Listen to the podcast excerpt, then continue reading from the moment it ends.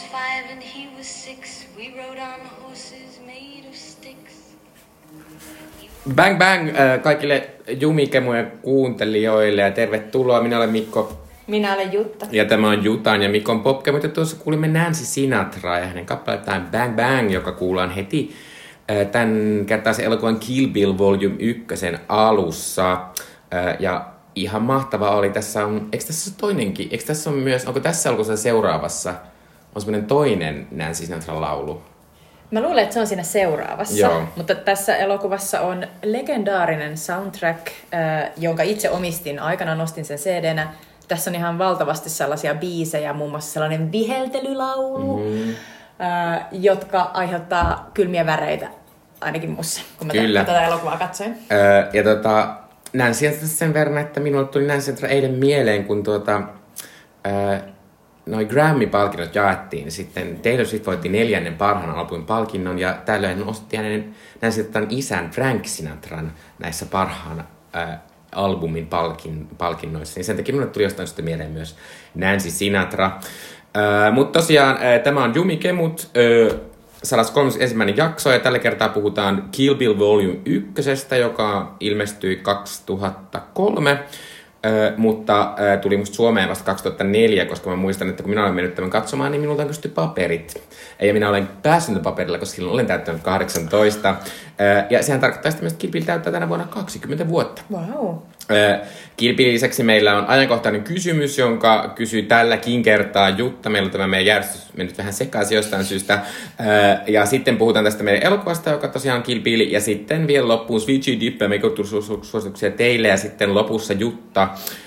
Jutta kertoo, minne päin astelemme seuraavaksi tällä meidän elokuvapolulla. Eh, Jo, eli Jutta paljastaa meidän elokuvan, jonka pitää jotenkin liittyä tähän meidän tämänkertaiseen elokuvan, eli Kill Billiin. Eh, mutta siirrytään heti, alku, heti ekana tonne ajankohtaisen kysymykseen, jonka esittää nyt Jutta. Ajankohtainen kysymys koskee Oskareita. Oscar-ehdokkuudet ö, tulivat tuossa muutama viikko takaperin. Oskarit jaetaan tänä vuonna 11. maaliskuuta. Ja ehdokkuudet aiheuttivat jälleen kerran aika paljon kalabaliikkia. Siellä oli aikamoisia yllätyksiä myös mukana. Ö, isoimpana ö, Oscar Rohmuna tai ehdokkuusrohmuna voi varmaan pitää Oppenheimeria, ö, Christopher Nolanin elokuva ö, atomipommin kehittäjästä. Kahmaisi kauheasti tärkeitä ehdokkuuksia, muun muassa paras ohjaus, paras elokuva, paras miespääosa, paras mies sivuosa. Paras naissivuosa. Paras naissivuosa, paras musiikki, no you name it. Niitä tuli, niitä ehdokkuuksia.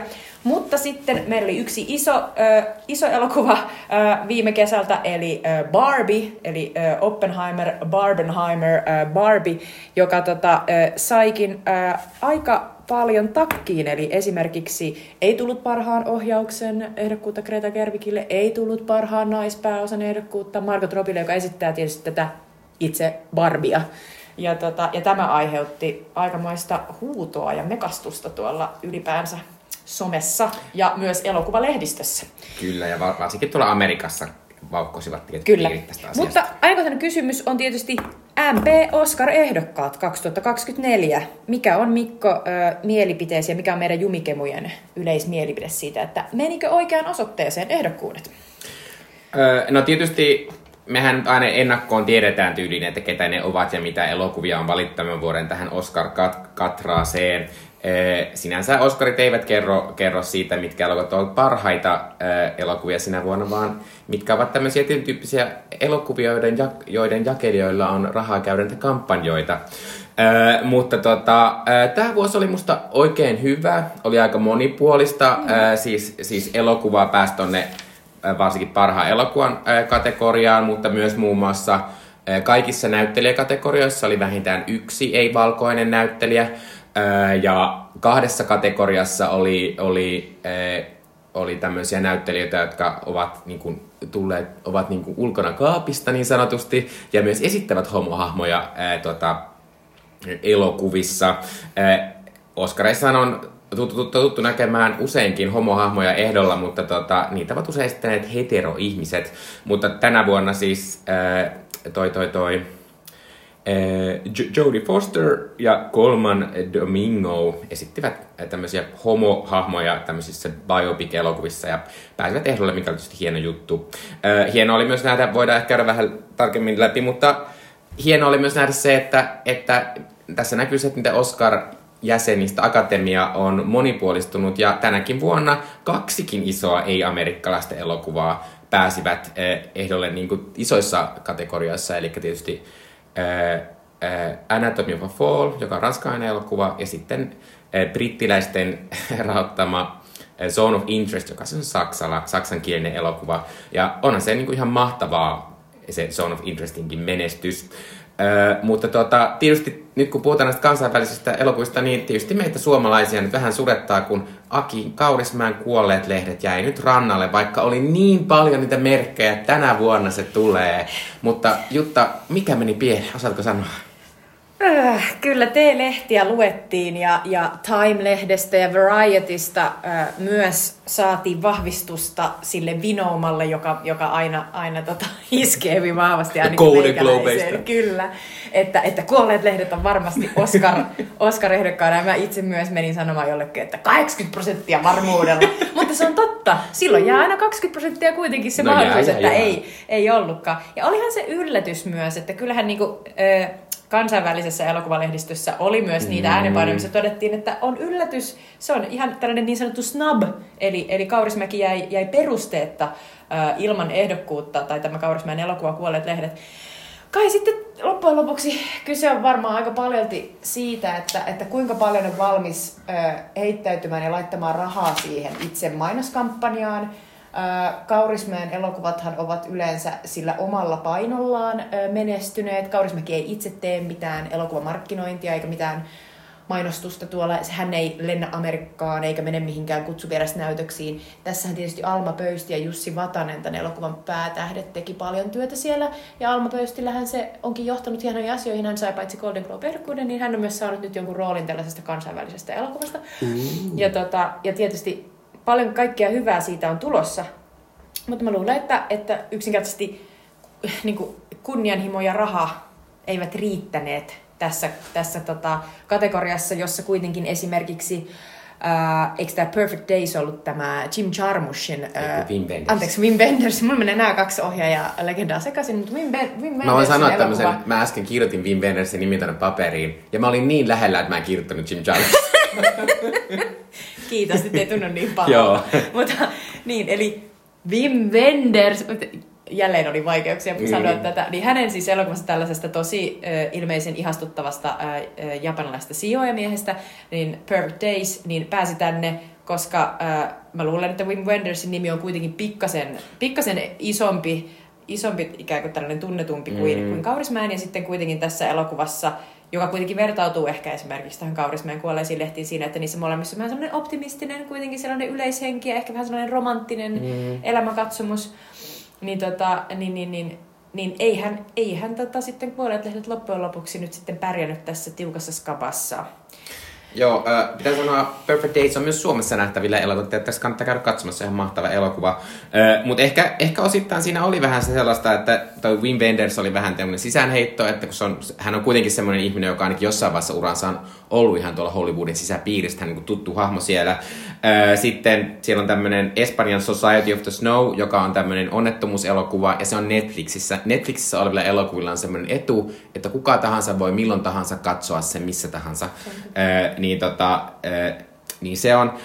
Ja sitten tietysti tässä on myös vähän tämmöinen, mulle tuli ihan Euroviisut mieleen, koska Euroviisussa on suuria rahoittajamaita, jotka menestyvät hyviä tänäkin vuonna. Ehdokkuuksia japaniseksi saivat Italia, Espanja, Saksa ja Iso-Britannia, jotka ovat kaikki Euroviisun isoja rahoittajamaita ja pääsevät suoraan finaaliin.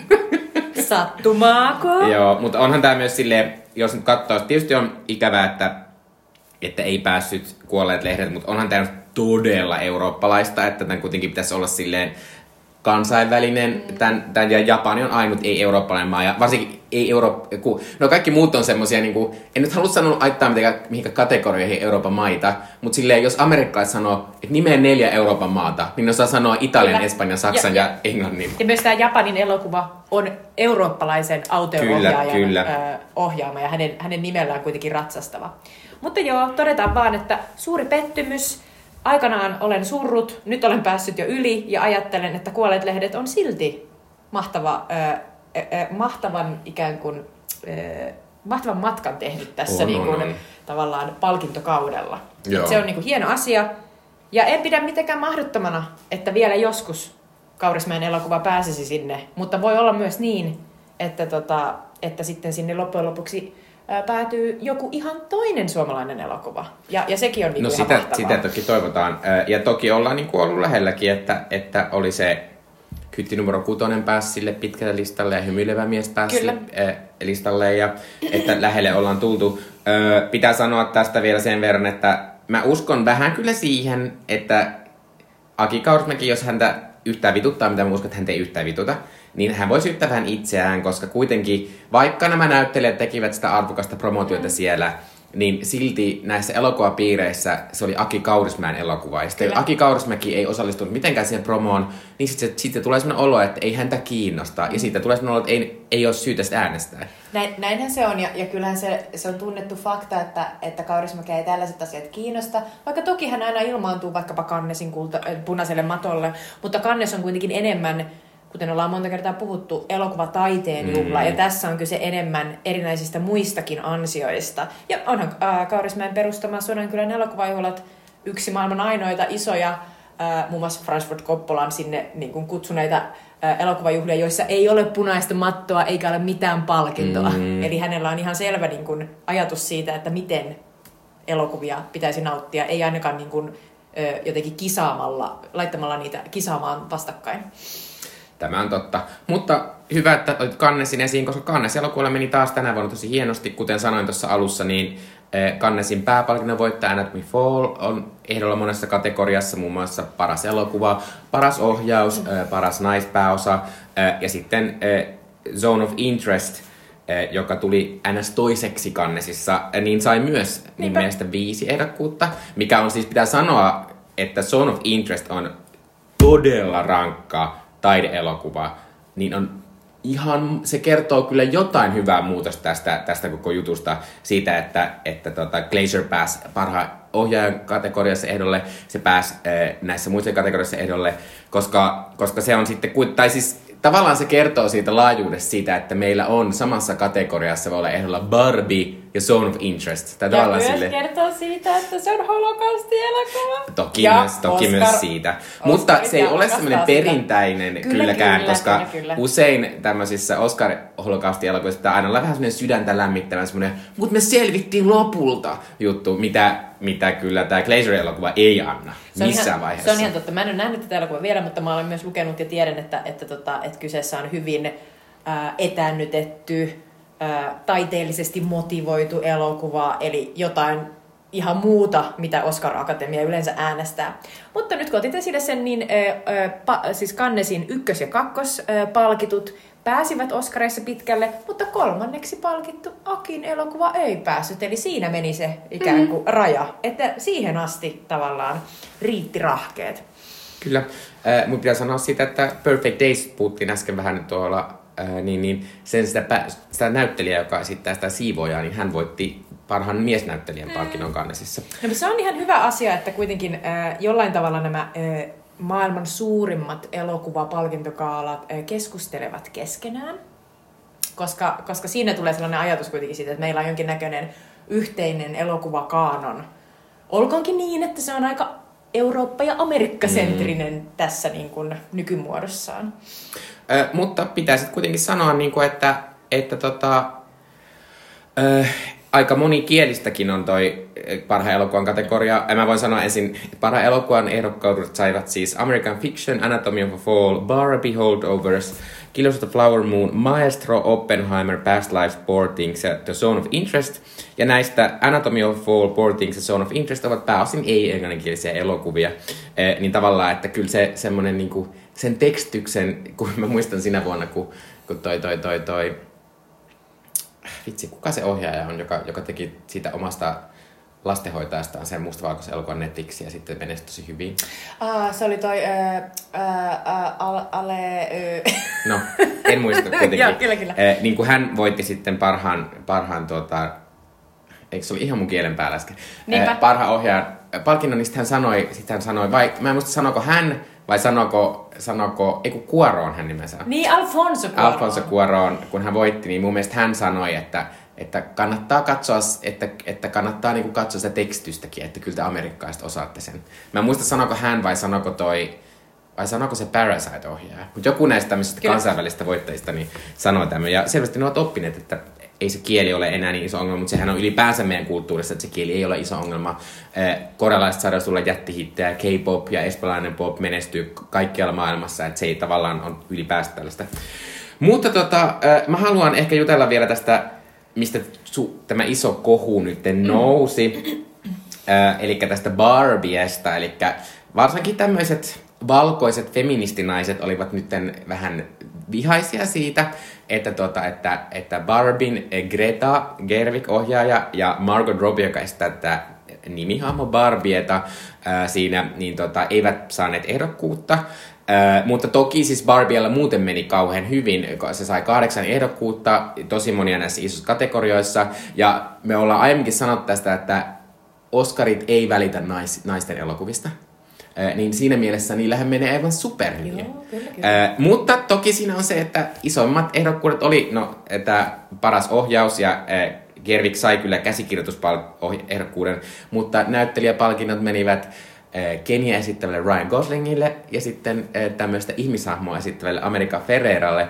Ja kun muistelemme, mitä me kesällä puhuimme tästä Barbiesta, niin ne oli ne kaksi asiaa, mitkä tästä nousee. Mm. Me puhuttiin jo silloin siitä, miten se Ken nousee sen elokuvan niin semmoiseksi tähdeksi, niin me odotetaan oikein, että milloin se Ken Kyllä. tulee, että mä en jaksa sitä Barbieta enää. Ja, ja se, se oli ihan valtavan, valtavan niin kuin, ö, jotenkin mahtava juttu, että se Ken sinne nostettiin, koska kuitenkin kyseessä on komedia.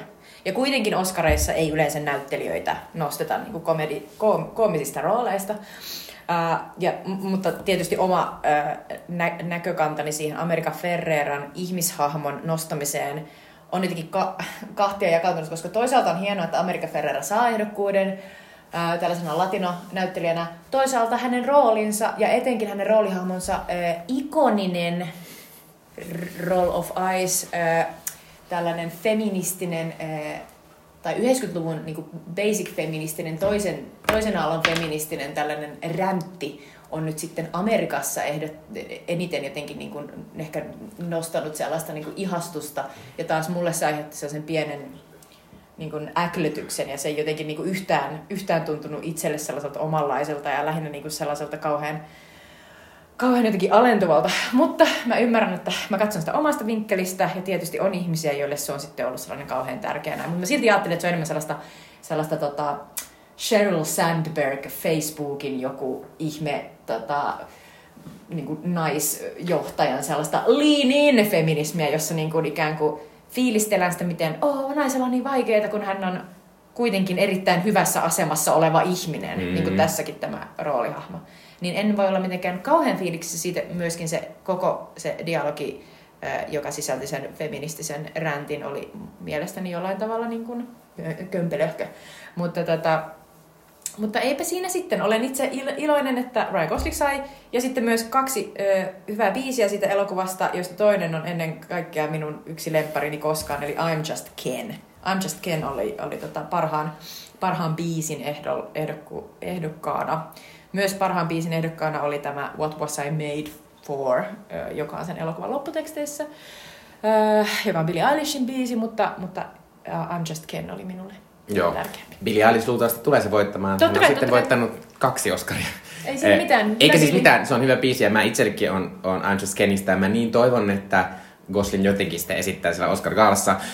Pitää sanoa vielä America Ferrerasta, että mä oon samaa mieltä. Eh, Musta sen hahmo oli tosi yksulotteinen, se oli tosi lähellä kaikkia muita roolihahmoja, joita America Ferrera on esittänyt. Se oli käytännössä sellainen tukihahmo, jonka tehtävä oli tukea ja tehdä erilaisia asioita, että muut ö, ikään kuin juonikuviot etenivät. Kyllä, kyllä, näin, niin. Mutta sitten toisaalta se oli silleen, että vaikka tämä oli, elo, vaikka tää oli niinku pääosin komedia, vähän semmoinen viihte, aika viihteellinen ja hauska, niin sitten America Ferrera itsessään, niin sehän oli semmoinen vakava hahmo. Mm, se ja sen kautta kerrottiin semmoisia, että tällä on näitä vakavia teemojakin. Niin ehkä se sitten oli joillekin se semmoinen, niinku, että tämä nyt on tällainen... Niinku, Se on totta, ja sä nostit näitä asioita esiin silloin kesällä, että, Joo. että sä olit jälleen kerran pulssilla. Ö, mutta ö, pitää myös sanoa, että, että toki mä olen siis aina silleen, kun tänä vuonna oli vähän aikaa semmoinen olo, että olisiko jopa kolme naisohjaajaa päässyt ehdolle parhaan ö, ohjauksen ehdokkaiksi. E, Sinne ehdolle pääsevät siis Anatomy, Anatomy of a Fall,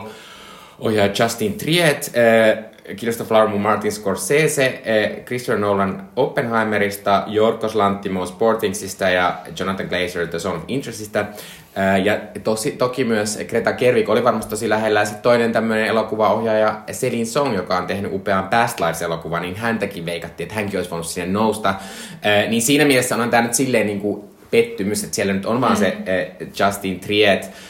Mutta ei, es, es, siis mun mielestä pikkunaisia on paljon parempi kuin Barbie, eikä Greta Gerwig silloinkaan päässyt ehdolle. Äh, ja sitten tota, ja sit mä oon myös vähän sit silleen, niin kuin, että se raha on se palkinto. Niin just oli joku uutinen, että siis Margot Robbie, koska oli ollut tuottajana siinä, niin se on tiennyt joku melkein 100 miljoonaa dollaria sille elokuvalle. Sitten mä oon silleen, se on ihan riittävä, riittävä palkinto. Ja kyllä se Greta, eh, kyllä se eh, Robbie saa tästä mainetta ja kunniaa. Ja ei, ei se tavallaan sitä, se ei mitenkään poista sitä, kun tavallaan ehkä tässä on vähän semmoinen, että ei, se, ne, ei ne Oscarit ole välttämättä mikään semmoinen niin kuin vuoden, vuoden elokuva, vuoden semmoinen, niin kuin nyt palkataan, palkitaan mm. nämä suosikit tai sen tyyppinen niin kuin ratkaisu, vaan se on ihan semmoinen oma juttu, eikä sillä per- periaatteessa ole mitään tekemistä, mitkä elokuvat on oikeasti menestyneitä. Ja monestihan, kun me mietitään Oscareita, että miksi joku elokuva nyt sitten kahmii niitä ehdokkuuksia ja miksi joku elokuva voittaa, niin siinä on aina kuitenkin takana jonkinnäköinen sellainen momentum. Mm. Sellainen hetki, että nyt on oikea aika palkita musta näyttelijä tai nyt on ollut tarpeeksi kohua viime vuosina siitä, että, että ei olla otettu jotenkin huomioon paremmin tätä näkökulmaa. Ja nyt sen takia palkitaan nyt sitten tällainen tota, tällainen tota, naisista kertova elokuva tai jotenkin tämän tyyppiset asiat. Ne on aina siellä taustalla, ne vaikuttaa, niihin ei voi vaikuttaa tavallaan. Että ne tulee sieltä joka tapauksessa ne, ne niin kuin myötäilee sitä yleistä niin kuin keskustelua. Ja sitten toisaalta on aina se raha, joka vaikuttaa sitten sellaisella niin kuin toisella, toisella niin kuin kulmalla. Ja sit kun nämä kaksi jotenkin törmää, niin sit siitä tulee loppujen lopuksi se Oscar-voittajien luettelo. Joo. Ö, onko sulla mitään semmoista ehdokkuutta, joka tekisi sinut erityisen iloiseksi? No, eh, siis mä jotenkin, niin kuin, mua aina ilahduttaa nähdä Ludwig Göranssonin nimi, koska hän on niin valtavan lahjakas ö, muusikko, ö, säveltäjä ja hänen, hänen tota, ö, säveltämänsä musiikki Oppenheimerin oli mielestäni ihan mahtavaa. Muistan sen yksittäisenä sellaisena asiana vielä kesän siitä tota, elokuvasta, jonka tosiaan katoin sellaisesta ihan järkyttävästä eturivi, eturivikulmasta IMAX-teatterissa, niin, tota, niin, niin on hienoa, että, että hän sai ehdokkuuden jälleen kerran hyvästä musiikkityöstään, jota hän teki tuohon tota, Oppenheimerin. Sitten äh, mun mielestä oli aivan ihanaa tosiaan, että, että Lily Gladstone sai ehdokkuuden siitä Killers of the Flower Moonista, jossa hän on mun mielestä ihan mahtava. Siis mun pitää sanoa tästä nyt tähän silleen. Ai, nyt tulee. Et, et, mä oon ehkä vähän sitä mieltä, että se Lily Gladstone on siinä sivuhahmo. Se ei ole siinä samalla tavalla aktiivinen toimija kuin noi lähes kaikki muut näyttelijät tossa. Ai niin, tuossa pää, Niin. päänäyttelijäkategoriassa. Niin, niin Aivan. Mä oon vähän silleen, ja sit, tai siis tavallaan kun se on siis, siis se ehkä se sen niin aktiivisuus perustuu siihen, että hän edustaa nimenomaan niitä alkuperäisväestön ihmisiä, joita nämä paskat miehet kohtelee ihan hirveästi. Mutta mun mielestä se on silleen jotenkin, musta se oli jotenkin silleen oudolla tavalla passiivinen rooli, että mä en niin kuin näe, että se on niin kuin esim. verrattavissa tohon, tohon niin kuin Emma Stoneen, joka on Sportingsissa, joka on kokonaan se elokuva. Mm. Jos Emma Stone ei olisi siinä elokuvassa, niin se elokuva ei olisi mitään. Mutta elokuvia on aika monenlaisia, että joissakin on selkeästi tuollainen Emma Stonein kaltainen niin kuin yksi hahmo, joka on sen koko elokuvan päänäyt, niin kuin päähahmo.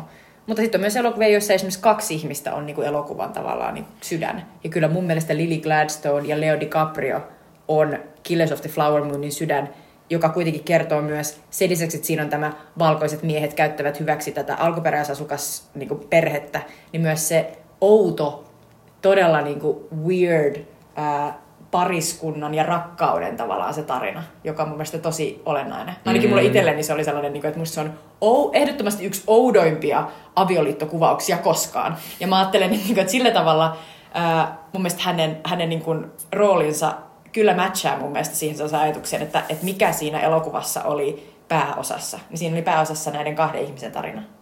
Niin. Että tämä on, tää, mutta tämä on vaan niin mun näkökulma. Joo, ja- Toi, ja siis- Sun on ihan hyvä perustelu kyllä. Joo, ja, mutta siis toki mä oon iloinen Lily Gladstone on ehdolla. Hän on siis ensimmäinen niin kuin Amerikan alkuperäisväestöön mm. kuuluva näyttelijä, joka on ollut ehdolla tässä Ja kategoriassa. mä oon siis yksinkertaisesti, mä vaan rakastan hänen kasvojaan. Joo. Tai mulla on jotenkin sellainen olo, että mä, nyt kun mä näen niitä kuvia, mitä hänestä on ollut sellainen mahtava yearbook-kuva jostain niin koulusta, jossa hän on ollut silleen most likely to win an Oscar.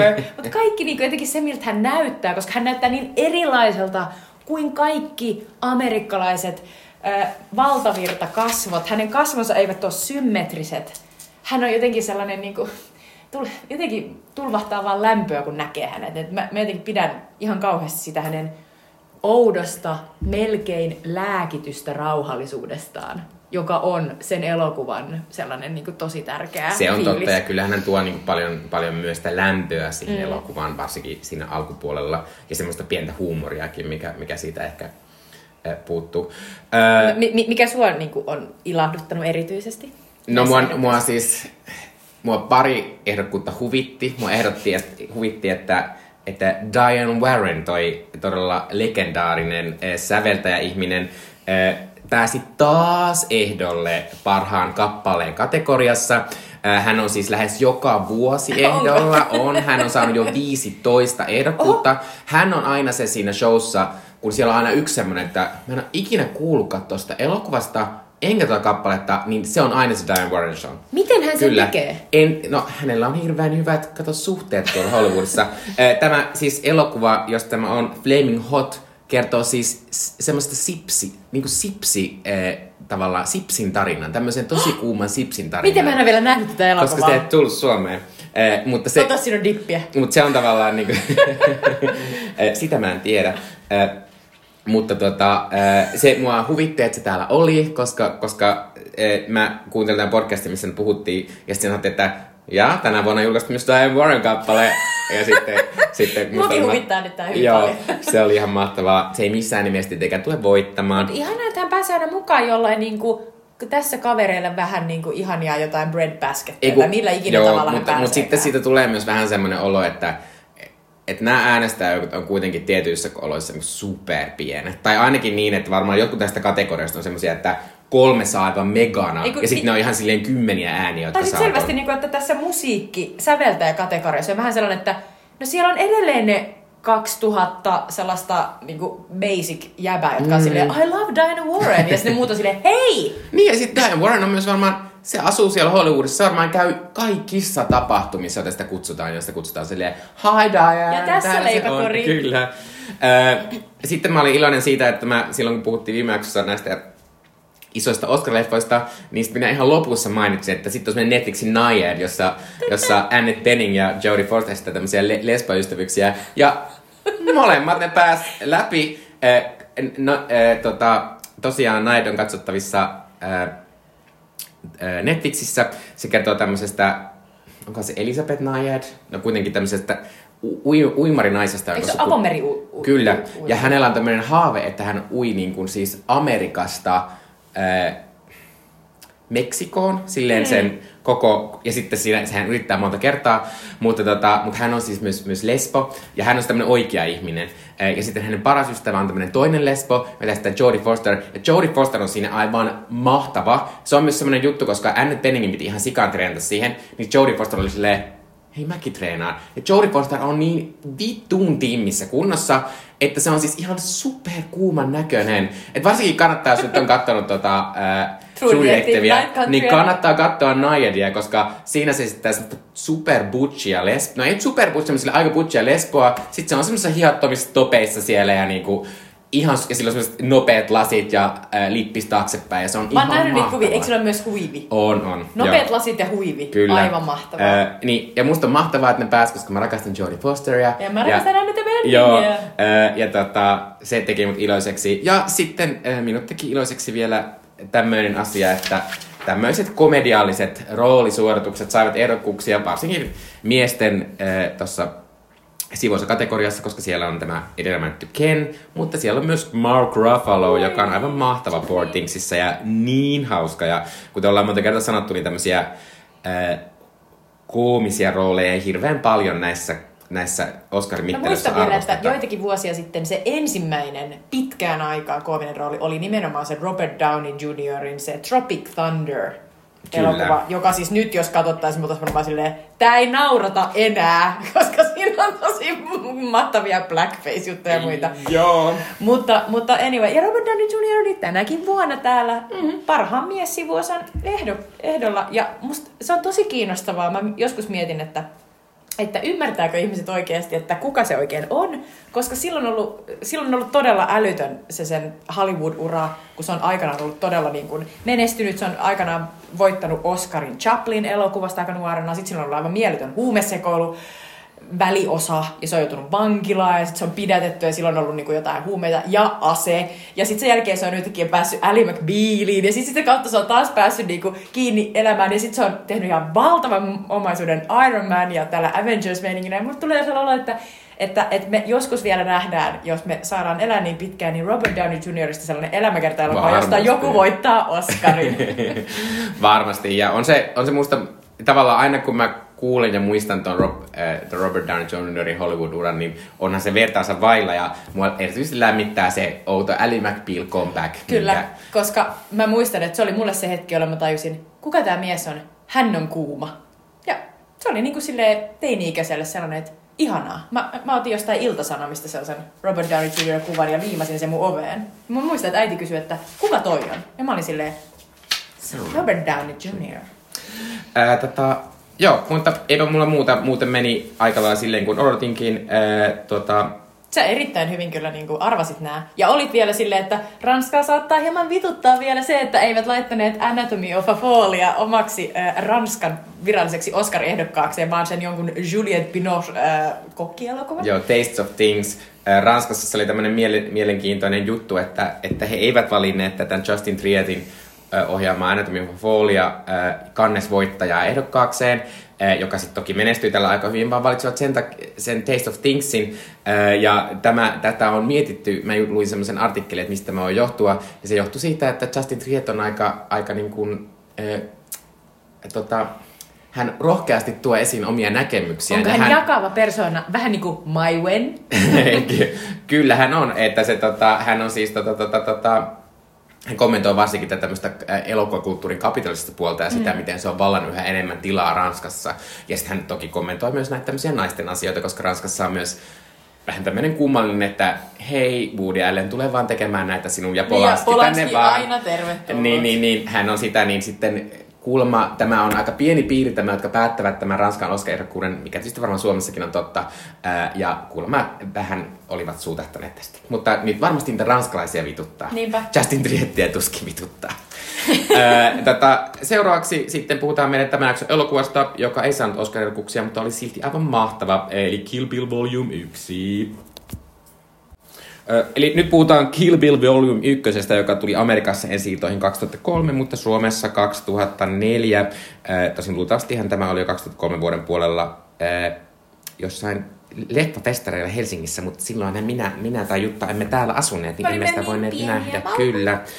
Mä vielä muistan, se oli niin outoa aikaa kyllä, että, että saattoi puolikin vuotta. Nykyisin se rytmi on aika paljon nopeutunut, mutta puolikin vuotta saattoi mennä mm. siinä. Että, ja kyllä edelleenkin on, on niitä elokuvia, mutta ei nyt tämmöisiä mitään Quentin Tarantino elokuvia tarvitse Tämä oli Suomeen sellainen elokuva, josta ö, voin kuvitella, en nyt ihan tarkalleen muista, mutta voisin kuvitella, että luin Empire-elokuvalehdestä aika, aika niin kuin innostuneita juttuja niin kuin paljon ennen kuin pääsin katsomaan tätä. Ja, ja tota, toki olin, olin kyllä katsonut Tarantino-elokuvia ja muun muassa näyttänyt kaveripiirissäni Tarantino-elokuvia ja moni oli ollut vähän sellainen, että, että mistä tässä on kyse. Ja Ja, tota, ja sitten koulussa oli tietysti sellainen tyyppi, joka, jonka ää, lempielokuva oli tietysti Jackie Brown. Tietysti. Se on Koska se, hän se oli on se, vähän erilainen. Eikö se on, niin, se on, mer- se on ne semmoisten oikeiden elokuvaharrastajien mm. lempi, Quentin Tarantinon elokuva. Kyllä, kyllä. Ja sitten mä olin heti silleen, että voi ei, pitääkö mun vaihtaa mun lempielokuvaa, koska mä oon ajatellut, että mun lempielokuva on Pulp Fiction tai se Reservoir Dogs, mutta, mutta sen jälkeen tämä oli tietysti neljäs Tarantinon elokuva, jota kaikki odottivat hyvin kovasti. Kyllä. Äh, Kill Bill on siis Quentin Tarantinon neljäs elokuva. Tämä elokuva on käsikirjoittanut Quentin Tarantino yhdessä elokuvan päänäyttelijän Uma Thurmanin kanssa. Tämän elokuvan päässä on Uma Thurman, Lucy Liu, Vivica Fox, Daryl Hannah, Michael Madsen ja David Carradine. Toisaalta Michael Madsen ja David Carradine varsinkin ovat tässä Joo. aika pienessä roolissa. Eh, ovat sitten sen jatkosassa paljon isommissa rooleissa. Tämä elokuva maksoi vaan 30 miljoonaa. Mä en ymmärrä, että tämä on ihan mielettömän näköinen elokuva. Mutta toisaalta tämä on oikeasti elokuva, joka on jaettu kahdeksi elokuvaksi, eli tavallaan varmaan tässä on jollain tavalla tehty Niin, sama no kuin tuossa Sormusten herrat Mm. trilogiassa, eli jaettu vähän niitä kuluja. Se on totta. Ö, mutta tämä oli suunnaton menestystä ja tuotti maailmanlaajuisesti 80 miljoonaa dollaria ja oli siihen mennessä Tarantinon menestynein elokuva. Mä en tiedä, mikäköhän nykyisin Tarantinon menestynein elokuva. Mä luulen, että se on varmaan niin kuin Varmaan joku- Inglourious Basterds. Mä kans. Inglourious Basterds voisi olla hyvä. Hateful Eight ei ollut ihan niin Ei, kova. toisaalta, mutta kyllähän Once Upon a Time in Hollywood menestyi ihan hyvin, mutta ei ehkä ihan niin hyvin. Ö, tota, tässä pitää myös mainita erikseen tässä keskellä elokuvaa on semmoinen aivan mielettömän upea anim, anime-animaatiojakso. Siis Stop the Press niin hieno. Se on niin hieno, ö, jonka on siis ollut, jota on tekemässä Katsuto Na, Nagasawa, ä, jonka, jonka tuoteyhtiö Production Aichi on tehnyt muun muassa Ghost in the Shell eh, anime-klassikko-elokuvan ja varmaan sen sarjankin sitten. Eh, Ja pitää sanoa, että tämä on tämmöinen elokuva, jonka eh, Quentin Tarantino ja Pulp Fictionissa nähty Uma Thurman ovat kehittelevät, kehittelevät yhdessä. Eh, Ja muun muassa tämä elokuvan tota, tätä tekoa myöstyttiin sen takia, että Uma Thurman tuli raskaaksi. Tuliko hän raskaaksi nimenomaan tälle Maija Hawkin, joka nykyisin Kyllä. on myös omalla eh, tavallaan, eh, tai siis on, on saanut oman uran Hän on Hollywoodissa. Stranger Thingsista tuttu. Kyllä. Äh, tota, mutta mistäs äh, Kill Bill kertoo? Uh, Kill Bill kertoo tällaisesta uh, Black Mamba uh, uh, nimimerkillä tunnetusta uh, naisesta, joka esitellään tämän elokuvan alussa vain nimellä The Bride, eli uh, Morsian, joka uh, on menossa naimisiin ja on raskaana, kun uh, ilmeisesti hänen vanhat liittolaisensa tulevat hääjuhlaan ja murhaavat kaikki ö, hääjuhlan vieraat ja myös yrittävät tappaa tämän morsiamen, mutta eivät siinä onnistu. Ja sitten tämä elokuva lähtee siitä liikkeelle, että tämä morsian herää koomasta ja hänellä on vain yksi ajatus. Hänen täytyy tappaa Bill, joka on tämän, ö, luultavasti tämän ö, hirvittävän verilöylyn takana. Ja, tota, ja hän yksitellen alkaa ö, etsiä käsiinsä vanhoja ö, yhteistyökumppaneitaan, jotka olivat myös tämän verilöylyn takana. Ja hän aikoo tappaa heidät kaikki. Kyllä, äh, ja tässä elokuvassa hän tappaa heistä kaksi. Kyllä. Ja seuraavassa elokuvassa sitten lisää. Mikko, miksi valitsit elokuvan Kill Bill Volume 1? No tämä elokuva itse ollut täällä minun tämmöisellä haluan jutella podcastin listalla aika pitkään ja varsinkin viime vuonna mä yritin löytää täh, reittiä tähän, koska tämä elokuva täyttää tosiaan 20 vuotta ja se ei haittaa vaikka nyt ollaan vähän myöhässä, koska, koska tota, eh, ehkä tämä on Suomessa ollut 20 vuotta.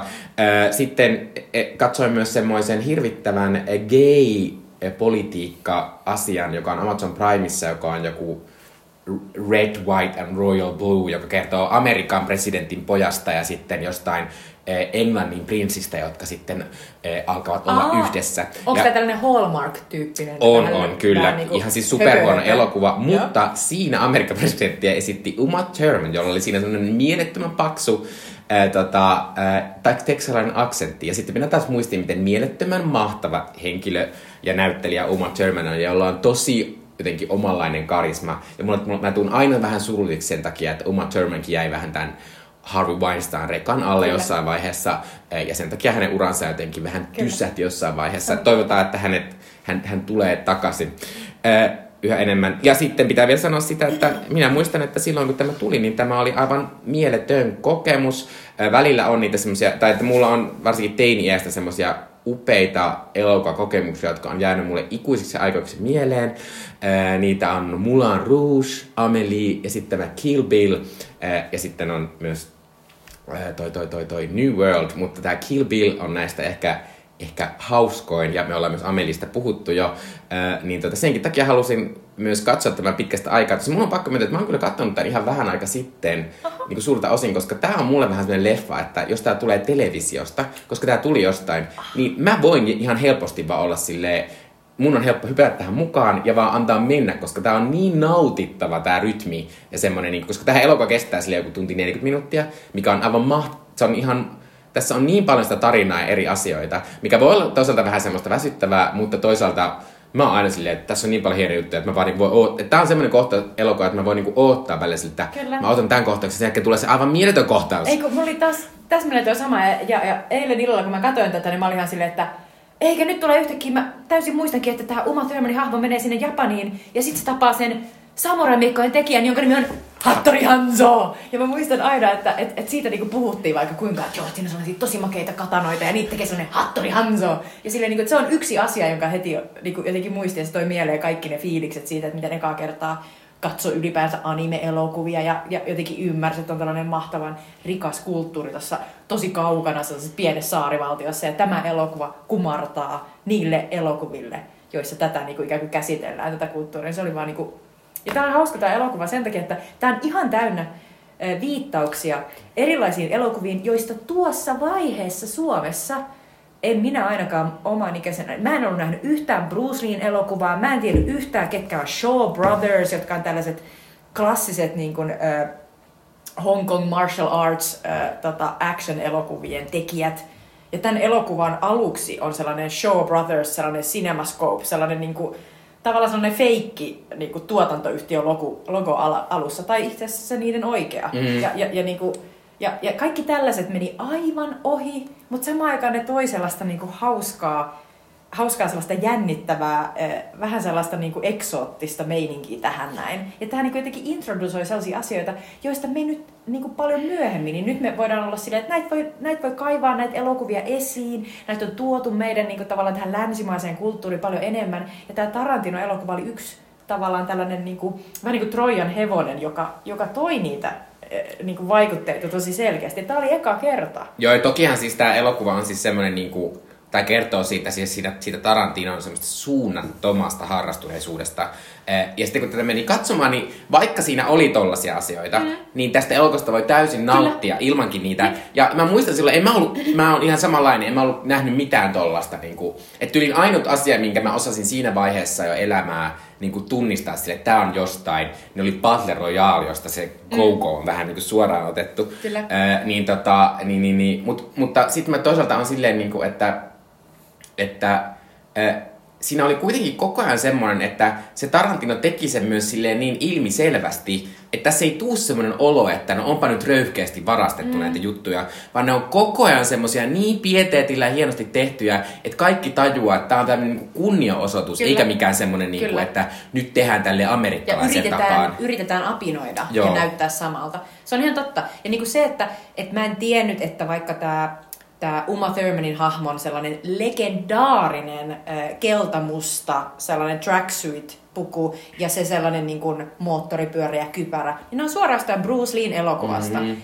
Ja ei sillä ole mitään väliä tavallaan, että sehän vaan kertoo niille ihmisille, jotka tietää sen silleen, että ah, nyt on silmänisku sinne. Ja muille se on vaan silleen, näyttää makealta. Mm. Ja, ja tässä on tosi paljon sellaisia asioita, niin kuin tämän elokuvan sellainen niin kuin iso loppukohtaus, jossa, jossa tämä Bride taistelee sitten tällaisen yhden verivihollisensa kanssa. Se on suoraan sellaisesta japanilaisesta elokuvasta Lady Snowblood. Ja tässä on myös sellainen biisi, joka tulee sen Lady Snowblood japanilaisen elokuvan lopputeksteissä, joka soi siinä taistelussa. Mm. Ni, niin, tota, niin nämä on myös asiat, että, että Tarantino, niin kuin Mikko juuri äsken kuvasi, niin hän rakastaa elokuvaa, hän rakastaa näitä kaikkia elokuvia, joita hän on halunnut tuoda erilaisilla tavoilla tähän oma kehittelemäänsä tarinaan, joka on käytännössä vaan niin kuin tekosyy tehdä niitä hauskoja asioita, niin kuin tehdä esimerkiksi tosi käytännönläheisesti niin kuin tavallaan kondomi, kondomit räjähtelee, kun niinku tavallaan veri purskahtelee ihmisten päälle tässä jatkuvasti. Kaikki on yritetty tehdä niinku silleen vanhoilla sellaisilla niinku käsikäyttöisillä efekteillä, eli ei tietävillä Mm. mm. efekteillä. Eli hän on halunnut tehdä kaiken silleen niinku, vähän niin kuin, että tehtäisiin itse omaa ensimmäistä elokuvaa jollain Super 8 äh, pikku niinku kaitafilmikameralla. Mm. Ja, ja sehän tuo tähän kanssa sellaisen, niinku, että ja sitten ei kuitenkaan kömpelö, vaan tämä näyttää tosi coolilta Joo. koko ajan. Koko ajan. Ja sitten, mutta mut tää on sitten silleen hienoa, että tässä on niinku, niinku aika mone, monta niitä, että tämä Japani juttu on ihan eri juttu, mutta tämähän alkaa sillä, että tämä menee sinne Vivica ja Foxin kotiin, joka on tämmönen niinku amerikkalainen suburban paratiisi, semmoinen tosi semmoinen jotenkin candy colored, vähän Kyllä. semmoinen niinku, tosi kirkasta ja semmoista, että me elämme täällä täydellistä perhearkea, että tämä on tämä tämmöinen harmonia täällä, älä tule tänne pilaamaan sitä. Ja sitten tietysti tämän elokuvan se alku jotenkin on niin tehokas siinä, että sitten kun tämä tämä Bright menee sinne sen Voksin luokse, niin sitten ne tuhoaa sen niiden koko kämpän. Kyllä. Ja siellä sitä verta lentää niin kuin kaiken maailman niin kuin niiden hienoille sohville ja seinille ja kaikille ja murot lentelee ja kaikkea. Tavallaan se koko se, niin kuin se idylli Kyllä. siinä tuhoutuu. Että se on, se, sekin on tosi hieno, vaikka se toki jää vähän sen varjoon, mutta se on tosi hieno alku tässä. Ja se on tärkeä senkin takia, että se Tarantino ö, rakastaa, niin kuin me tiedetään Jackie Brownista, Black elokuvia ja tämä alkuhan on selkeästi taas niin kuin kumarus sinne Mm. ö, tiettyyn tota, tällaiseen mustaan elokuvaperinteeseen. Ja, ja kyllä mä, niin kuin, mä olin aivan niin kuin hämmentynyt siitä, että miten monen näköistä niin kuin tavallaan kuvaa tässä on. Että siinä on just toi mahtava karkkiväri, Mm. Niin kuin lähiömeininki. Ja sitten siinä on se sellainen tosi sliikki, se sellainen outo, kelmeästi valaistu sairaalamiljöö, missä se on jonkun aikaa, missä Daryl Hannahin esittämässä sellainen niin kuin kuolemanhoitaja tulee mahtavinen, Ja- ja, mahtavinen voi- voi-. Se on niin upean Siis se näköinen. Daryl Hannah on siis mieletön, että siis se on tässä elokuvassa on niin upeita vaatteita. Kyllä. Hannahilla on vielä semmoinen, että sillä on eka semmoinen toinen upea valkoinen vaate, Jos on johon, piirretty. johon on piirretty niinku semmoinen trenssitakki. Ja, silloin, ja sitten se vaihtaa semmoiseen toiseen niinku semmoiseen hoitsuasuun. Ja sitten Hannah on muutenkin ihan mahtava. Ja se on siinä ehkä silleen kolme minuuttia. Kyllä. Mutta sitten jää heti semmoinen, että oh my god, toivottavasti nainen tulee takaisin, se on Sillä on mahtavaa. uskomattomia aurinkoraitoja tukassa. Joo. Ne näkee siitä, kun se puhuu sille Billille sitä puhelua. Mä. Ja sitten se on ihan sellaisia naurettavia niinku kännyköitä, mitä ne myös käyttäjät kanssa, että missä pitää niinku avata yksi osi ja kuuluu sellainen klik, klok. Joo. Siis ne on niin makeita. Ne on niin hienoja.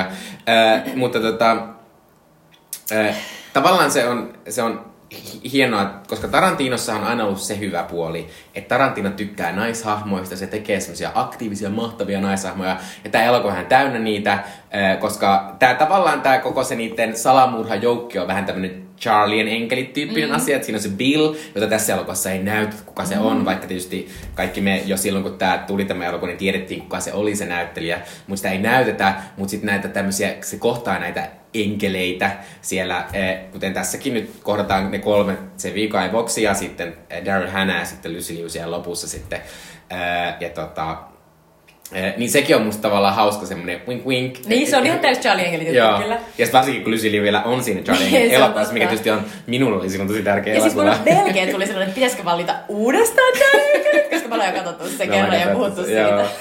Joo. Ö, mutta ö, siis pitää sanoa, niinku, että, että, tota, että kun mä katsoin tätä, niin edelleen tämä musta on silleen niinku ehkä Quentin Tarantinon niinku viimeisin semmoinen elokuva, josta mä oon ollut silleen... Okei, mä tykkäsin tosi paljon Once Upon a Time Hollywoodissa, mutta mulla oli siinä välissä, kun oli Inglourious Basterds ja sitten oli se Orja-elokuva, minkä nimen mä en muista. Ö, ja sitten oli tota...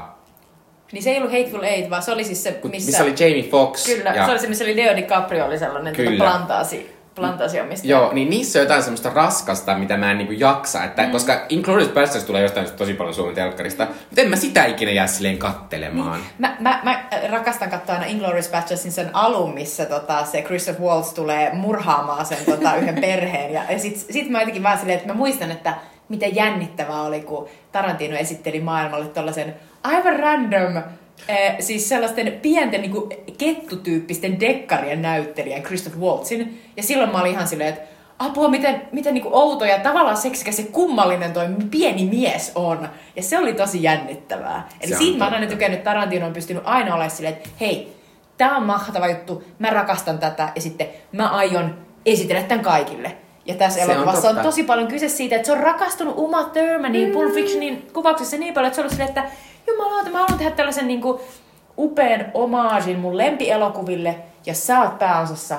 ja kaikki perustuu suhun ja sun jalkoihin, mm. koska tässä on se jalkafetissi juttu. Niin on. Mutta mut niin kuitenkin se, että, että se on vaan niin silleen, että mä haluan näyttää kaikille, miten ihana asia tämä minun mielestäni kuuli asia on. Joo, mutta sitten sit mä tykkään niinku tästä, kun t- ei ole niinku, sitä on aivan siis superväkivaltainen elokuva. Siis tässä varmaan niinku väkivaltaisin kohtaus tässä on se animaatiokohta, koska se on niinku ihan semmoinen tosi ällöttävä välillä mun mielestä. Mutta sitten tässä kuitenkin koko ajan on semmoinen, niinku, että älkää ottako tätä asiaa tosissaan.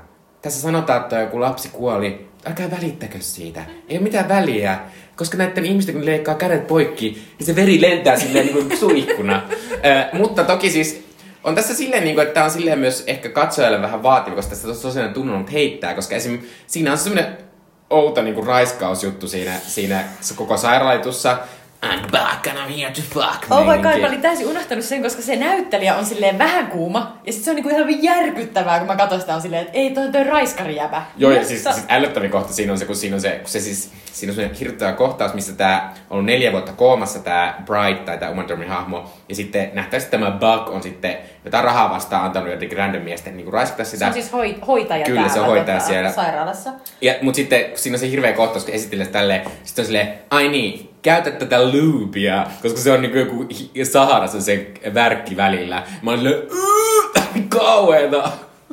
Ja siis mä niinku, se on niin hyvä, että, että tavallaan niinku Taranti, Tarantinon niinku fiilis on just se, että, että sen pitää mennä sinne exploitaation ja sinne kostopornon puolelle. Mm. Että sen pitää mennä sinne Last House on the Leftille, missä niinku ensin se päähenkilö niinku tyypillisesti, niinku, että nyt se raiskataan, meillä ei vaan näytetä sitä mm. tässä, mutta käytännössä sille, että Uma Thurmanin raiskattu neljä vuotta ja nyt se herää. Mitä se aikoo tehdä ja mitä me halutaan, että se tekee? No, me halutaan, että se, se tappaa sen Buck who likes to fucking. Ja niin se tekee. Ja sitten se ottaa sen pussy wagonin ja, ja lähtee ja menemään. vaikka mä se on tosi nautinnollinen se kohtaus, missä se hakkaa sitä pakin päätä sillä ovella. Se on, ne on myös mahtavia ne äänet. Kyllä. Ja sitten kun se yhtäkkiä muistaa silleen, Hetkinen. okei, nyt mä Silleen, muistan ai niin sä jotain. oot se fuck. Ja nyt mennään. Mutta siis mä, mä niinku, tavallaan niinku tässä on kyse siitä, että painellaan just niitä nappuloita, jo, joita niinku jotenkin me halutaankin, että meissä painellaan. Joo, ja siis, siis toki, siis tässä ne on silleen niin kuin, että, että mä oon joskus valittanut sitä sellaista, että joissain meidän kulttuurituotteissa on sellaista, että, että, että me tunnetaan hyvää oloa naisten kostosta ensin, kun niitä on ku, kuvattu silleen niin kuin ihan vitu hirveästi, mm. Game of Thrones, äh, mutta sitten tota, mutta tässä se on aika nopea se kosto ja kaikkea, mutta sit, sit mä niin kuin, tässä mä annan itselleni silleen, vittu tapa se buck, tapa se buck. Ja tässä ei oikeasti ole sitä sellaista klassista, että meidän pitää katsoa jotain Mm, raiskaa, mm. raiskaamista niinku minuutteja, vaan todetaan vaan, että häntä on raiskattu, that's it. Mm. Te uskotte sen muutenkin. Mm. Että tavallaan, että et ei sitä tarvi niinku näyttää. By the way, tulee mieleen niinku tota, tästä, että et, et mä olin jotenkin aivan järkyttynyt, miten, miten makeita, outoja, sellaisia niinku, niin kuin taiteellisia lähä, lähäreitä, lähikuvia tässä elokuvassa on lähtien siitä, kun se, kun se tota Uma Thurman menee sinne Vivica Foxin täydelliseen perheidylli kotiin ja painaa niin kuin ovikelloa. Sitten tulee jotenkin sellainen ihan mega lähikuva sen sormesta. Ja sitten niin kuin, ö, esimerkiksi siinä kohtauksessa, missä näyttää sille, että aika kuluu, Uma Thurmanin hahmo on koomassa täällä sairaalassa, niin sitten näytetään, miten sellainen hyttynen tota, imee verta. Ja sitten sekin on sellainen aivan sairaan niin kuin, lähikuva, sellainen ihan mikroskooppi lähikuva hyttysen imukärsästä. Ja sit, Ja sitten musta mahtavaa, siinä vielä kuuluu semmonen ääni, kun se alkaa imeä semmonen, siis mä osaan tehdä sitä mutta mä tykkään tosi paljon siitä, että, että tota, eihän me niinku, niinku tavallaan, eihän, eihän elokuvissa, tavallisissa niinku, niinku tavallaan normi-elokuvissa yleensä näytetä tällaisia asioita, eikä ne ole asioita, joita, joihin uskalletaan lähteä. Ja tässä elokuvassa on tosi paljon asioita, joita Tarantino on vaan halunnut tehdä, ja se on uskaltanut mennä sinne, ja silti se ei tipauta meitä, vaan se pitää meitä mukana. Ja siinä on jotenkin hyvä meininki, että tässä on tarpeeksi sellaista omaa, outoa, Uma Thurmanin hahmo katsoo kättään, niin on silleen, on mennyt neljä vuotta. Ja sä oot silleen, miten vitussa se tuon luki? Ja silleen, ihan sama, ja homma jatkuu. Että tässä on tosi paljon sellaista niinku omaa, outoa maailmaa ja kulttuuria, johon meidät vaan nappataan mukaan ja, ja me ei hirveästi kysellä. Ja, ja jotenkin, että siinä on se elokuvan imu ja sen elokuvan tavallaan tahti on niin hyvä. Niin kuin sä sanoit just, että milloin tahansa sä näet tämän telkkarista, niin sä voit milloin tahansa lähteä mukaan. Mm. Sä tiedät, että seuraavaksi tulee tää osio, sitten tulee tää osio. Että jollain tavalla tää on niinku rakennettu hirveän hyvin. Niin, mä tykkään tästä ekasta elokuvasta varsinkin tosi paljon sen takia, kun tässä ei niinku hirveästi selitellä. Mm. Että se ainut juttu, mikä me tiedetään, että se Uman hahmo oli joskus ollut mukana siinä, siinä niiden tappajengissä. Sitten se oli silleen, että hei, tää riittää. Ja sitten yrittänyt hankkia jonkun toisenlaisen elämän. Sitten Bilo on ollut silleen, että että hei bitch, että et lähde, olla, et lähde tollaiseen, ja sitten se kostaa sen tappamalla ka- ka- koko sen uuden perheen ja sitten tämän, tämän umankin. Ja tavallaan se niinku riittää. Siinä, siinä, siinä toisessa elokuvassa kertoo paljon enemmän, mutta niinku tavallaan tässä mä en niinku kaipaa sitä. Mulle riittää mm. se, että tämä on tämmöinen nainen, joka on lähtenyt kostamaan. Ja sitten mä, mä tykkään siinä, ja sitten mä tykkäsin varsinkin siinä alussa, kun siinä on paljon sitä semmoista, että, että toki siis Bill on kuullut tästä, koska siinä alussa paljastetaan, että tämä Sama tämä Bright saa kiinni tapettua se Lucy Liun Oren, Oren Ishii-hahmon. Ää, ja sitten tota, sit se, kun se menee sen viikaivoksen luokse, sen viikaivoksen on kuullut jo, että okei, okay, nyt se jahtaa meitä. Ja Bill, sanoo, Bill, Bill on soittanut silloin, että se on vähän sekaisin sitten, että, mm-hmm. että jostain raivosta tai jostain. Ja sitten sit se on mahtavaa, kun se Uma Thurman sanoo, että, että et ei, et, ei, ei, hän, ei hän ole mitenkään raivoissaan, ei hän ole mitenkään sekaisin siitä, mutta hän ei todellakaan mitään sääliä tunne teitä kohtaan, että, niinku, että hän tuntee niinku kaikkia muita vahvoja tunteja, mutta ei tämä niinku, tämä raivo on mennyt jo, että ei mene niinku siitä. Mm. Että se on niinku tosi, tosi mahtavaa. Ja ylipäänsä mulle tuli sitä, että Quentin Tarantino on kuitenkin semmoinen, siihen liittyy semmoiseen tiettyyn niin kuin omaan elämän vaiheeseen tosi vahvasti, milloin alkoi tulla tämmöiseksi niin kuin elokuvaharrastajaksi. Niin se Quentin Tarantino dialogi, se on välillä semmoista niin kuin, niin kuin uppoutus vahankin sohvan nurkkaan silleen, joo, sanon niitä hassuja lauseita nyt. Ja sitten kun niissä on aina sellainen tahtikin, mikä on musta jotenkin ihana. Että, että jotenkin mulle tuli heti tästä semmoinen, nimenomaan siinä kohtauksessa, missä se Uma Thurman viikaaveksi puhuu, niin siinä, siinä tota, niin tuli semmoinen, että ah, tää on niin hauskaa ja hyvää. Niin, mullekin tulee sellainen, että tulee vähän niin kuin, että, että joku lämmin äh, viltti mm. laskeutuu mun ympärille.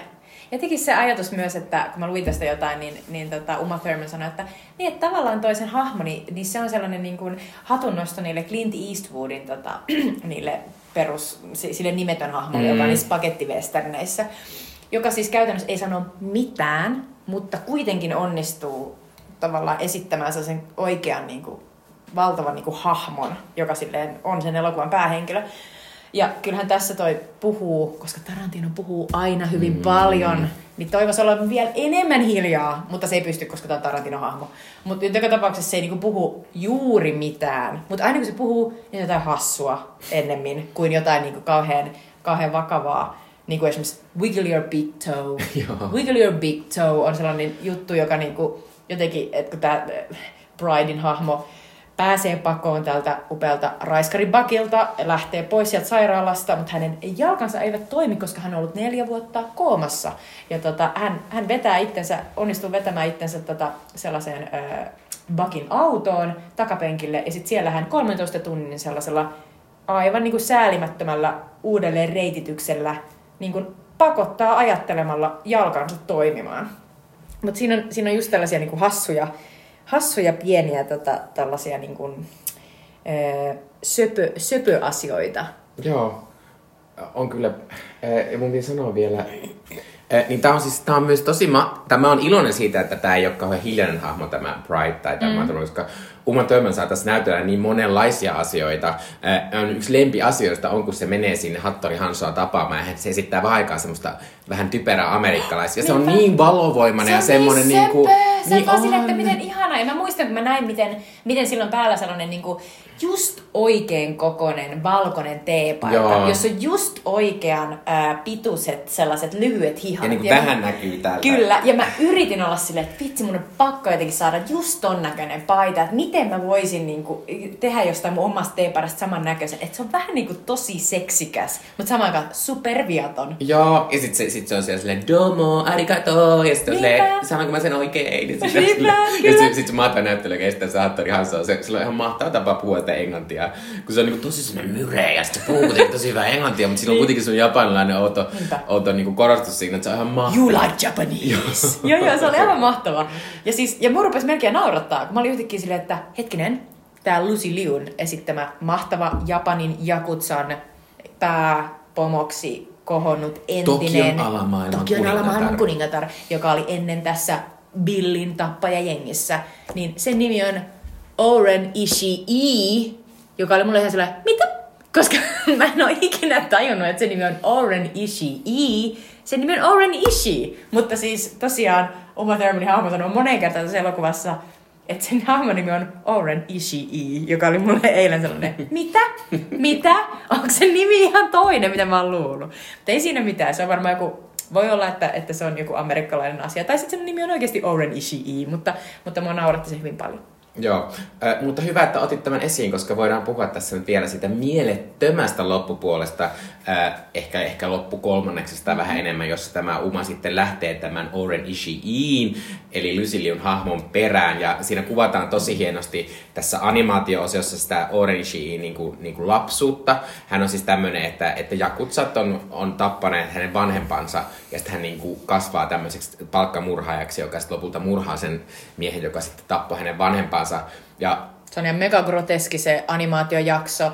Ihan sellaisia yksittäisiä asioita. Mä niinku järkytyin, miten siinä se sellainen äh, paha, paha tota pomo, niin kun, kun tämä Oren Ishii lopulta niin kun, äh, saa kostonsa ja tappaa tämän pahan pomon, niin hän kiduttaa sitä pomoa äh, vetämällä sellaista katanamiakkaa pitkin sen tyypin vatsaa, ja se tyyppi puree äh, omat hampaansa palasiksi. Se on, et, et siinä on yksinkertaisesti tosi sellaisia niin kuin järkyttäviä juttuja. Niin kuin Mikko sanoi, jos ne olisi oikeasti tehty näyttelyillä, niin se olisi liian hirveätä Joo, katsottavaa. ja se on ylipäätään tosi hieno nimenomaan toi kohtaus, koska sit siinä on semmoinen, sitä verestä muodostuu tai semmoista outoa sumua, jotka semmoiset ihme sen, sen tapetun tyypin niin katsoo sitä, niin vähän aikaa näkee sen teinitytön siinä, ja sitten tota, mutta sitten se teinityttö meneekin sinne, sinne sängyn alle ja ampuu niitä tosi hienosti silleen niin kuin jal, polveen, niin että se kaatuu se ukko, ja sitä ampuu suoraan niin kuin päähän, ja sitten mä oon silleen, tänne kuulija kestää. Kyllä, ja eikä, eikä siis, niin kuin, tulee mieleen, että tämä oli samoihin aikoihin, kun Matrixista oli tullut sellainen Matrix, äh, sellainen Animations, animation. Joo, se oli Matrix anime, tai Ä- animated. Ani, animated Joo. Matrix, jos, jossa oli kans niinku, aika makeen tyylistä, vähän samanlaista Joo. niinku, meininkiä, että, että jotenkin sellaista. Ja siinä on semmoista dynaamisuutta, mistä nimenomaan tulee mieleen kuin Ghost in the Shell, mm. mikä näkyy siinä.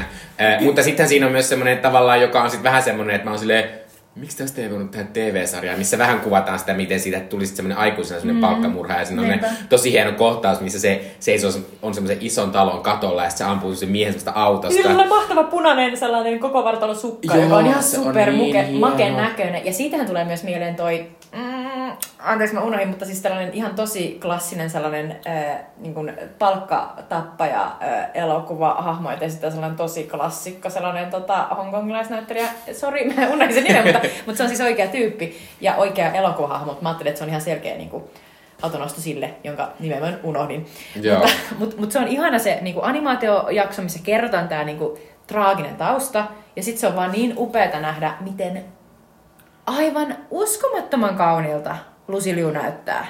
Siis niin kauniilta. Mä, mä, mä oon ihan silleen, get out of here! Siis se on niin upean näköinen niissä kohtauksissa, missä se nyt sitten on noussut tänne niin kuin isoksi pomoksi ja sitten siellä on näitä jakutsa pikkupomoja, jotka sitten niin kuin jotenkin yrittää, yrittää mielistellä häntä ja yksi näistä pomoista nyt sitten osa, ottaa esille sen, että, että tämä ä, Oren Ishii ei ole oikeasti japanilainen ää, alkuperältään ja sitten tämä Luciliun upea hahmo nopeasti vaan kipittää luokse ja poistaa häneltä pään. Ja, ja se on jotenkin niin, niin makea ja jotenkin se tapa, millä sekä Luciliu että Uma Thurman käyttelee näitä katanoita, niin en tiedä katanoista, mutta näyttää makealta. Varmaan joku katana tuntija voisi olla silleen, nyt kyllä meni päin helvettiä, mutta niin kuin, mun mielestä on upeita ne sellaiset yllättävät ja Joo. sellaiset niin kuin dynaamiset ja niin kuin sellaiset rätkähtelevät liikkeet.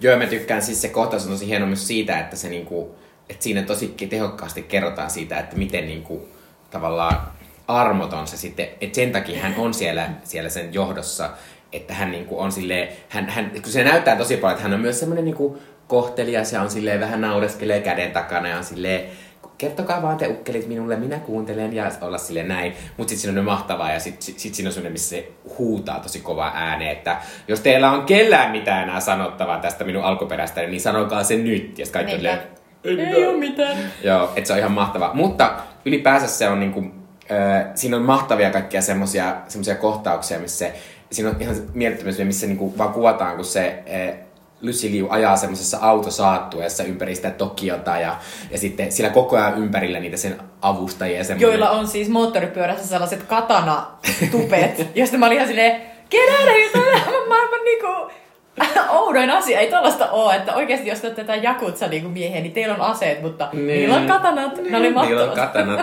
Ö, joo, mutta sitten lopussahan tämä sit menee niin, että nämä, nämä Lucy Liu ja heidän niinku, avustajansa ö, ja tämä niinku, hänen kaikki sotilaat ovat menneet viettämään iltaa tällaiseen, mikä sen nimi on sen paikan?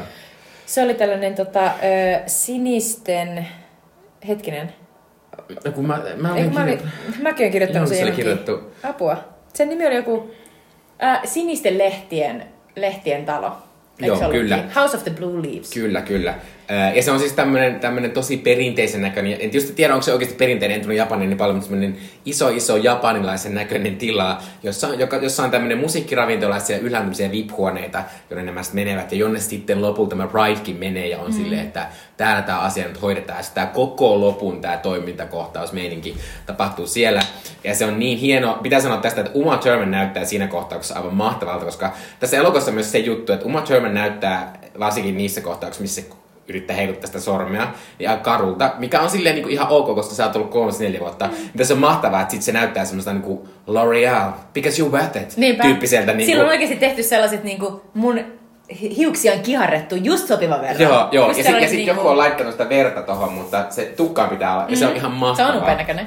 Joo, ja tähän on tietysti myös silleen tosi, että tää on se, että et tähän liittyy tämä elokuva myös että tämä on niin hienosti tyyltä, että tässä on niin monia semmoisia, niinku, jotka tuntuu nykyisin semmoisia, semmoisia niinku ikonisilta klassisilta jutulta, niinku, että kaikki tuo musiikki, se keltainen asu, joka sillä on Kyllä. päällä, Niin ne Onitsuka Tiger eh, kengät, mä muistan, mulla, mä oon sen takia ostanut jotkut ihan toisen väriset Onitsuka Tigerit jostain Fidasta joskus, mä oon silleen vuosikausia jälkeen, mä oon silleen, noi on ne Pride-kengät. Ja sitten mä ostin ne, ja mä, mä käytin ehkä kaksi kertaa, mutta mä en ikinä heittänyt, heittänyt on mä nyt heittänyt ne pois, mutta silloin kauan pitkään pidin silleen, Mä en "No, tiennyt, että sulla Pride-kengät." oli sellaiset. Joo. Ihanaa. Ää, ja tota, Ja se on niin ihana se 5, 6, 7, 8, siis se tota, rockabilly-bändi, jolla ne hu, hu, Mm.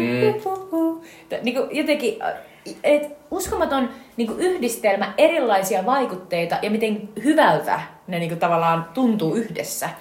Niin ja sitten mä tykkään sitä, että tavallaan siinä on vähän myös sitä semmoista, semmoista Quentin Tarantino, semmoista wink wink, niin koska am, on myös semmoinen vähän outo kulttuuri, että siellä on otettu niitä amerikkalaisia juttuja ja sitten tehty niistä vähän omiaan. Ja toihan on ihan selkeä äh, Pulp Fiction wink wink, koska siinä on se äh, Jack Rabbit Slim's Twist Contest, jossa on myös tällainen niin kuin, ihme äh, 50-luvun musiikkimeininki. Ja tässä elokuvassa myös, by the way, toinenkin äh, Pulp Fiction äh, wink, eli Red Apple Cigarettes äh, röökimainos, joka näkyy siellä Japanin saavuttaessa.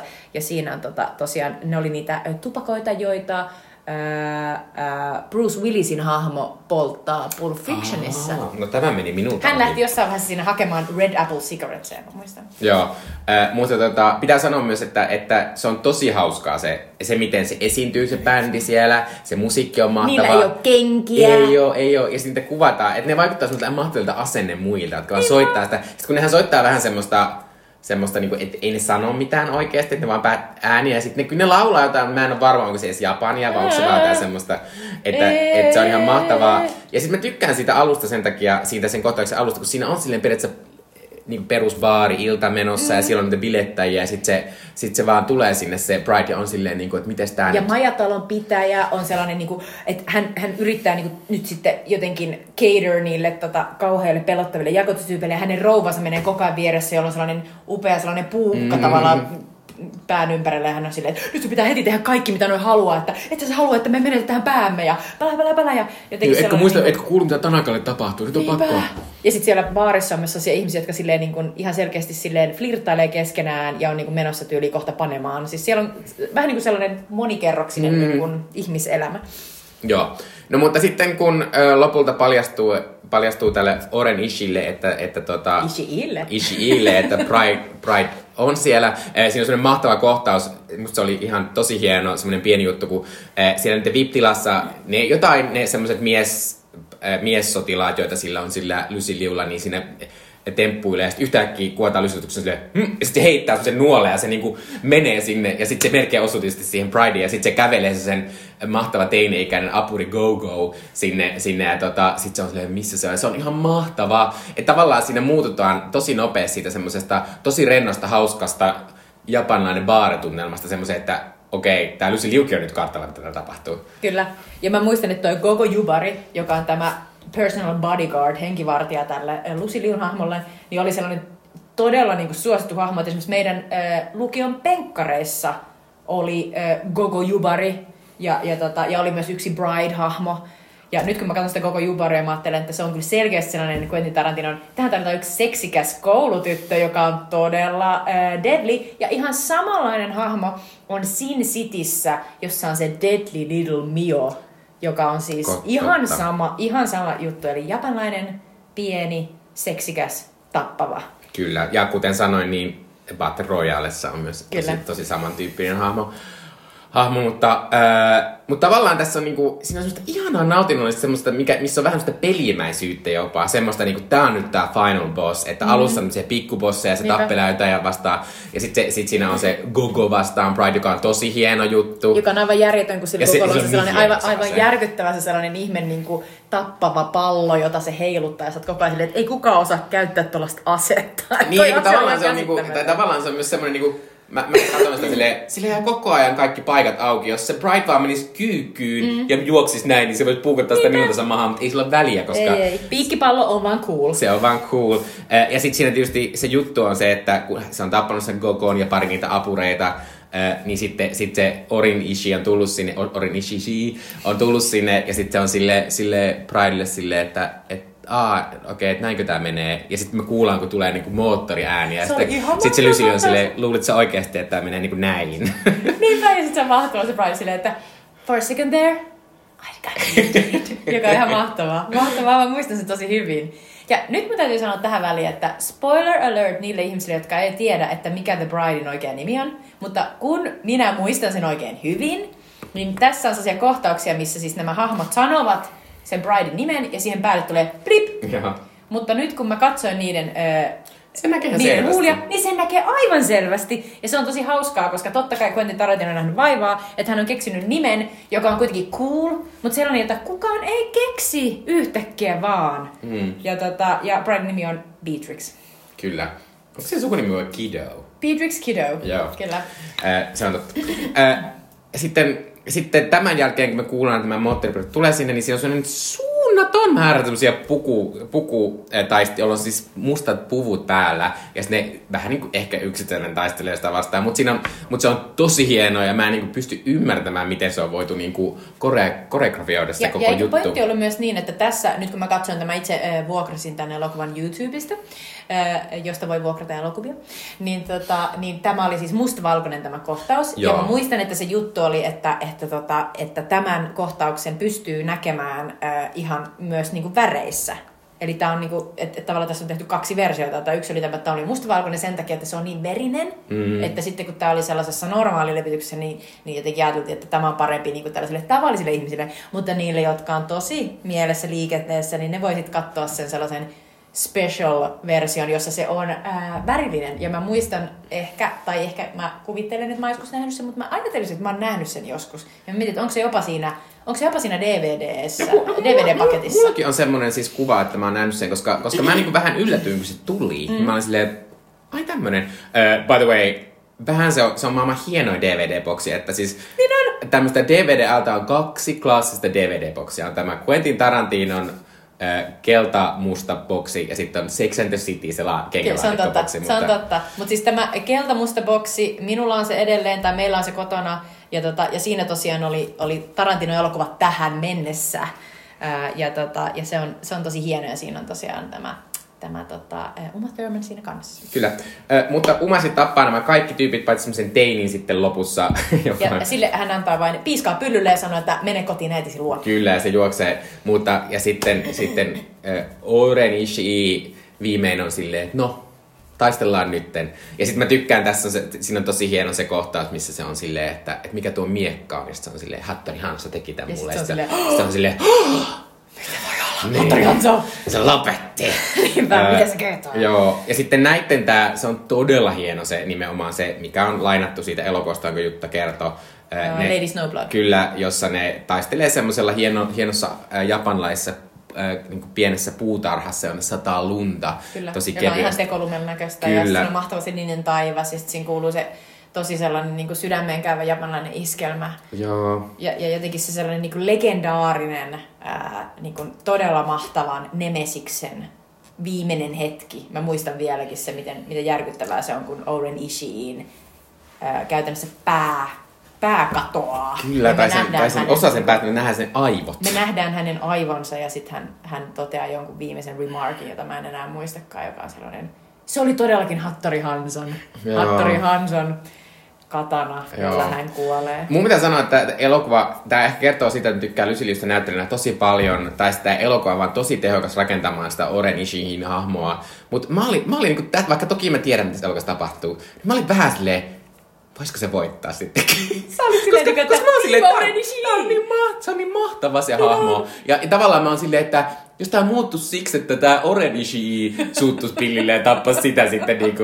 Mut, mut toki mä tiedän, että tää on tyhmää, mutta tavallaan se kertoo siitä, että se on ihan mieletön se hahmo. Ja sitten mä niinku tykkään myös siitä, että että se on sitten lopulta aika semmoinen niinku nopea se niiden niinku taistelu. Ja sitten tavallaan kun siihen liittyy se, kun niillä on ne supertervät miekat, niin niiden iskut on semmosia, niinku, että ensin nähdään vaan ne viiva ja sitten sieltä, sit se niinku, tavallaan se haava paljastuu sieltä, että se on tosi tosi upeeta. Niinpä. Joo. Ja Mutta sitten- sitten Orenishi kuolee ja tota, sitten tässä on vielä semmoinen eh, cliffhanger loppu. Niinpä, joo, jossa sitten paljastuu, että, että tämä Bride, joka on silloin omissa hääjuhlissaan ollut raskaana, niin, niin tota, hän ei ehkä olekaan menettänyt tätä lastaan, vaan että lapsi on, lapsi on elossa ja. Billin, Billin tiedossa. Huh, tämä elokuva jotenkin jättää sellaiseen fiilikseen, että mä muistan, että, että tässä oli ehkä joku puolen vuoden ää, tauko ennen kuin Mm. tavallaan se seuraava aika lyhyt. 2 tuli. Ja jotenkin siinä jäi ihan hirveä sellainen niin kuin odotus, että haluaisi jatkaa. Ja, tota, ja siitä kakkosesta mä muistan niin kuin tosi tarkasti sen, että yksi, okei okay, kolme asiaa. Yksi, Daryl Hannahin silmä lähtee, joka oli mulle ihan tiedän, oh my on god, vaikea." mä kestän. On ihan Jutellaan, hirveetä. jutellaan semmoinen silmäjuttu. Joo, joo. Älkää ikinä yrittäkö puhua mulle silmän lähtemisestä, se on kauheata. Kaksi. Ö, Uma Thurman haudataan elävältä. Hautaan. Hauta arkkuun, se on kauhea juttu. Ja kolme. Sitten siinä on se joku seitsemän kohdan sydämen pysäytystaktiikka, jolla, tota, jolla sitten loppujen lopuksi eh, Bill eh, kuolee. Mm. Joka on, se, se, on joku, se on tällainen klassinen Tarantinon juttu, niin kuin, vähän niin kuin Pulp Fictionissa on se joku outo salkku, jota ne aina kuljettaa. Niin sitten tulee sellainen, että ei tähän kuitenkaan mennä, mutta se on kuitenkin sellainen asia, joka siinä loppuun asti on. Joka on sellainen jonkinnäköinen outo martial art Joo, siinä on asia. siis semmonen, että, että, että tota, Billillä ja sitten tällä Beatrixillä on ollut sama semmoinen martial art kouluttaja, mm. mutta sit- sitten se martial art kouluttaja ei ole suostunut opettamaan tätä tekniikkaa sille Billille, mm. niin sitten se on niin järkytys sille Billille, että miten sä osaat toi ja miksi se on sulle opettanut. Että siinä on Kyllä. tavallaan semmoinen nautinto, että se on Niin silleen, on. että, Yes! yes, että, että, että Beatrix on niinku kaikilla tavalla ja se, ja se ihme mestarikin on tajunnut, että tämä Beatrix on parempi kuin toi Bill. Niinpä, mutta mä muistan sen tosi hyvin. Se on joku sellainen seitsemän kohdan sydämen pysäytys. Mit, mitä, niinku, mitä ajatuksia sulle jotenkin no, nousee tästä, kun tämä elokuva loppu vähän niin kuin, ja sitten on se toinen elokuva vielä. No toki se oli niinku jännittävää siellä leffassa, koska tietysti tämän elokuvan nimi oli jo silloin Kill Bill Volume 1, että tämä ei tehnyt dyyneä ja kertonut sitä vasta silloin, kun tämä julkaistiin elokuvan, kaikki tiesi, että tästä tulee tämä toinenkin elokuva. Ää, niin toki se oli siis semmonen, että jäihän sitä hirveästi oottomaan, ja mä muistan, että mä kyllä niinku tykkäsin kauheasti sitä tokastakin leffasta, mutta ei se toka ole semmonen, jota mä niinku hirvittävästi olisin kattanut jälkikäteen, mikä on ehkä semmonen, ehkä pitäisi nyt tehdä se, koska mä muistan kuitenkin, että mutta se jotenkin oli ehkä vähän niin pienempi elokuva. Tai siinä ei ollut nimenomaan tällaista mieletöntä niin kuin huippua, mm. joka tässä niin kuin on. Ja sitten ehkä siinä on myös se, että siinä nimenomaan sitä juonta on vähän enemmän. Mm. Et siinä kerrotaan niiden taustoja ja kerrotaan sitä. Niin kuin, ja sitten mä huomaan, niin kuin, että se alkaa heti vähän raskauttaa sitä elokuvaa. Niin, mä just mietin, että mä en oikeastaan, mä en ole nähnyt kuin yhden kerran sen kakkosen, koska se oli mulle vähän sellainen niin kuin, just pettymys, kun taas oli niin erityyppinen, mm. sehän on eri tyylilajissa. Eli jos tämä ykkönen on enemmän tällainen niin kuin Hong Kong action-elokuvaa ja, ja japanilainen jakutsa niin kuin anime-meininki, niin sitten se kakkonen on ihan selkeästi enemmän sellainen tota, um, western. Sehän on mun mielestä paljon hitaampi elokuva. Niin on, niin on. Mä muistan, että siinä on sellainen niin kuin, todella pitkältä tuntuva kohtaus, missä on se Michael Madsenin ja sitten hahmo ja sitten on jonkinnäköinen sellainen ä, asuntovaunu. Ja... käärme. Joo. Mutta tota, mutta se on jotenkin hämmentävää, että aidostihan aikanaan siis Tarantino teki siis todella pitkän elokuvan, josta sitten Harvey Weinstein, hänen, hänen tuottajansa, jo, joka, tota, joka nyt tiedetään, että hän on siis seksuaalirikollinen ja, ja, tota, ja, ja niin kuin on, on vankilassa varmaan lopun ikänsä. Ja varmasti kuolee. Niin, tota, niin, niin Weinstein ehdotti Tarantinolle, että halkaset tämä elokuva kahdeksi elokuvaksi, koska tota, selkeästi sä et halua tätä niin paljon trimmata, mm. ja tästä ei tule mitään. Ja se oli silleen, että okei, okay, fine. Ja sitten siitä tulikin kaksi elokuvaa, mutta kyllähän siinä tulee sellainen olo, että, että tavallaan tässä ykköselokuvassa on ne parhaat jutut. Niin, ja ja sitten tässä sanoa, että, että äsken kun sanoit sitä Larry Hannah jutusta, miten se Pidix voittaa sen niin, että se vetää sen, sen toisen silmän pois. Mä jotenkin muistan, mä muistan sen ääneen, sitten mä muistan sen, kun se tajuaa sen, ja sitten se jää hillumaan sinne, sinne eh, traileriin tai sinne asuntovaunuun. Ilman Ja- silmiä. Kyllä, Kyllä, ja se on joo, siellä se on valkoisessa vaatteessa on hilluu totta, siellä. on Ja sitten me ollaan kaikki silleen, uuuu, Niin, vähän niin joo, kamalaa." muistan, mä olin siellä, Joo. Mutta mut, mut on siinä jotain, niinku, jo- jotain tota, on, on se Weinstein tajunnut monia asioita. On, Muun muassa on. totta kai se on ollut näitä Taran, Tarantinon niinku, ö, löytäjiä, tai niitä ihmisiä, jotka on antaneet hänelle rahaa ja sanonut, että nyt anna mennä.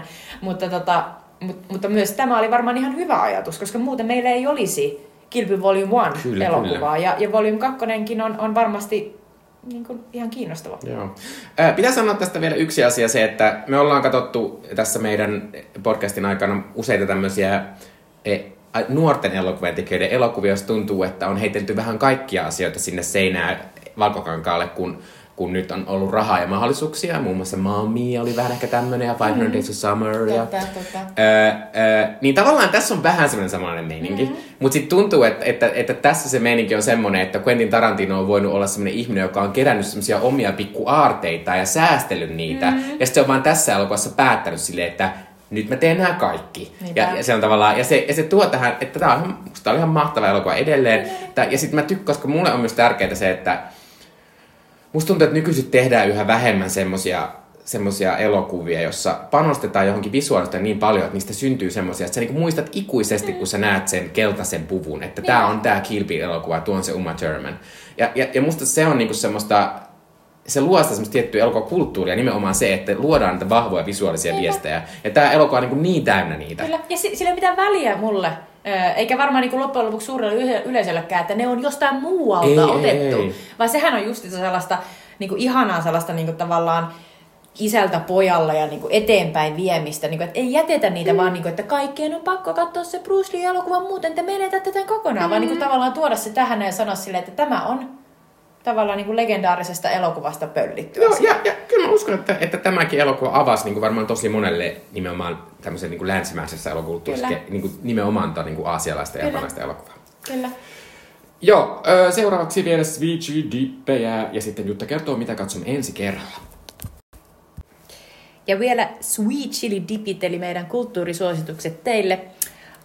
Mä suosittelen uh, tällaisia Edward St. Aubunin uh, Patrick Melrose-kirjoja. Patrick Melrose saattaa olla joillekin tunnettu HBO Maxin Patrick Melrose-sarjasta, jossa Benedict Cumberbatch esittää tällaista erittäin well-off, uh, järkyttävästä tota, tällaisesta koti, koti tota, helvetistä tulevaa miestä, joka on siis niin kuin ri, tavallaan rikas, mutta sitten tosi köyhä tavallaan juuri nimenomaan emotionaalisesti ja, ja kasvuympäristöltään. Ja, ja, tota, ja hän on tässä niin kuin näissä kahdessa kirjassa, niin ensimmäisessä hän on siis tällainen parikymppinen ihan täys narkomaani, joka siis elää sellaista elämää, jossa siis hän, on, hän, on siis, hän pystyy matkustelemaan, hän pystyy siis ostamaan mitä tahansa haluaa, ja, tota, ja, ja hän, hän lähinnä elää niin kuin erilaisista heroiini- ja kokaini fikseistä toiseen.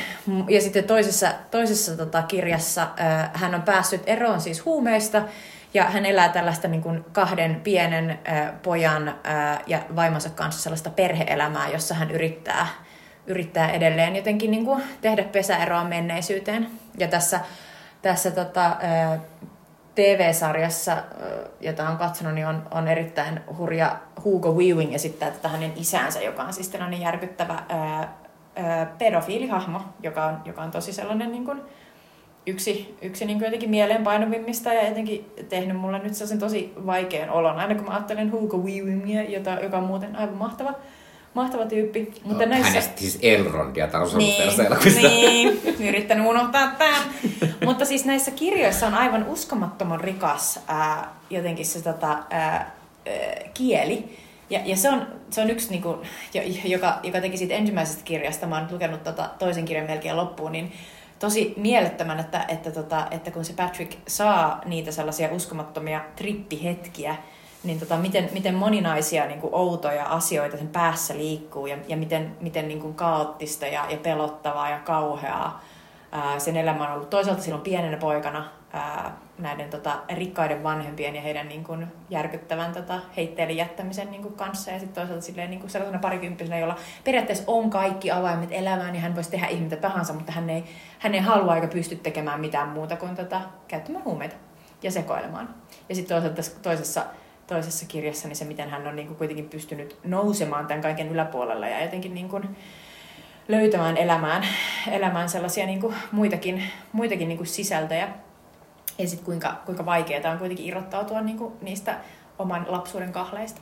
Minusta se on hirvittävän rikkaasti ja, ja jotenkin niin kuin vaikuttavasti kirjoitettu ja kerrottu. Ja siinä on hienoja, hienoja yksittäisiä hahmoja ja jotenkin sellaisia niin kuin hienoja sisäisiä maailmoja ja rikkaita kuvauksia, jotka, jotka saa mut jotenkin haikailemaan, että, että, tota, että oispa, oispa jotenkin enemmän, enemmän jotenkin kirjoja, jotka on vähän tämän tyyppisiä. Ne vie ihan toiseen maailmaan ja jotenkin järkyttää myös. Mutta sitten samaan aikaan niin saa ymmärtämään niitä hahmoja. Että mä ymmärrän syvästi niin sitä päähahmoa, joka on kuitenkin ihan sellainen... Niin kuin, siis se tuhoaa kaiken, minkä kanssa se on tekemisissä, mutta samaan aikaan sä niin vaan tajuat, että, että minkä takia se toimii noin. Niin se on hirvittävän tota, hieno, inhimillinen ja empaattinen tota, kokemus kyllä, että Patrick Melrose-kirjat. Niitä voi siis lukea äänikirjana varmaan useimmista palveluista ja sitten löytyy ihan kirjastosta. Mikä se sarja on? Missäkään se oli? Oli HBO jopa? Se on HBO Max. Joo. Öö, minä suosittelen tämmöistä elokuvaa, jonka jota olen suositellut tähän jo kerran aikaisemmin, eli Selin Songin Past Lives ja joka siis on Oscar-ehdokkaanakin muun muassa parhaan elokuvan ja alkuperäisen käsikirjoituksen palkinnoille. Ja oli tuolla Rakkautta anarkiassa, jossa minä olen nähnyt sen ensimmäisen kerran. Sitten minulla vähän sattumusten kautta menin katsomaan sen viime viikolla toisen kerran. Ja pitää sanoa, että teki edelleen suuren vaikutuksen. Tämä Past kertoo siis Greta Leen upeasti esittämästä Noorasta, joka on tämmöinen korealais-amerikkalainen tota, nainen, joka on lapsena muuttanut pois Koreasta ja hänellä on siellä ollut semmoinen hyvä ystävä ja vähän niin kuin pikkupoikaystävä, joka tota, jonka, niin tai kun ne on 12-vuotiaita, niin se nyt ei ole ehkä ihan mitään oikeaa seurustelua, mutta tota, ja sitten he palaavat, niin kuin tämä korealainen poikaystävä ja sitten tämä Nora, niin kuin heidän yhteydet palaa hetkeksi aikaa vähän tämmöiseen etäsuhteeseen ja sitten taas katkeaa ja sitten 12 vuotta myöhemmin tämä korealainen mies tulee sieltä sitten vierailemaan New Yorkissa, missä Nora mm. asuu ja tota, missä hänellä on elämä. Ja sitten he kohtaavat taas pitkästä aikaa. Mm. Ja tämä elokuva on siis, siis aivan superhieno. Tämä siis perustuu Selinsongin osittain niin kuin omiin kokemuksiin. Ja tämä käsittelee tosi hienosti semmoisia niin ehkä vähän jopa, että on sille oudosti niin kuin romanttinen elokuva ilman, että on niin kuin yhtään imelä. Ja tässä ei periaatteessa ole mitään semmoista isoa rakkaustarinaa, koska jos tämä olisi toisenlainen elokuva, niin tämä, tämä kertoo siitä, miten nämä löytää vuosien päästä sen niin kuin rakkauden uudestaan. Mutta koska tämä ei ole semmoinen elokuva, niin tässä kuvataan tosi hienosti sitä sellaista niin kuin, ö, sitä semmoista niin kuin menneisyyttä ja menneisyyteen tota, suhtautumista. Ja sitten myös sitä sellaista, niin kuin, että, että niin kuin konkreettisesti sitä, että ihminen muuttuu ja että vaikka nämä kohtaa monta kertaa elämässä, niin ne on aina vähän eri ihmisiä. Ja siinä alussa on semmoista tiettyä romantiikkaa, semmoista niin kuin kaihoa siihen, että voisiko nämä kaksi palata vielä yhteen. Mutta sitten lopulta se Kreta on myös silleen, tai se Kretan, Kretali esittämä Nora-hahmo, sillä on semmoinen realiteetti myös silleen, että me ei myöskään olla enää 12-vuotiaita, että minulla on tämä oma elämä täällä, minulla on tämä ihana mies tässä.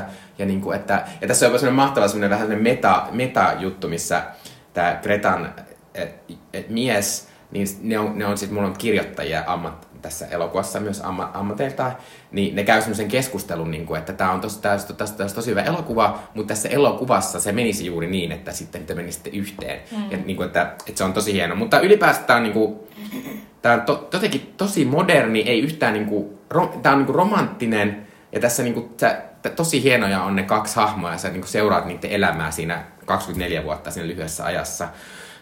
Ja jotenkin tämä vaan on myös raikas ja ihana ja, ja tässä on niin, kuin, niin paljon semmoista niin kuin vaikka itse ei toki ole mikään semmoinen, että on muuttanut toisesta kulttuurista toiseen, niin sitten semmoista niinku outoa niinku sellaista niinku nuor, niinku omaa suhtautumista semmoiseen niinku ehkä vähän nuor, kun oli nuoria oli rakastunut ja semmoisia ensijästymisiä ja tämmöisiä, niin niihin semmoisen, niin suhtautuminen, mutta sitten myös siihen, että miten, miten niihin suhtaudutaan sitten niinku aikuisena.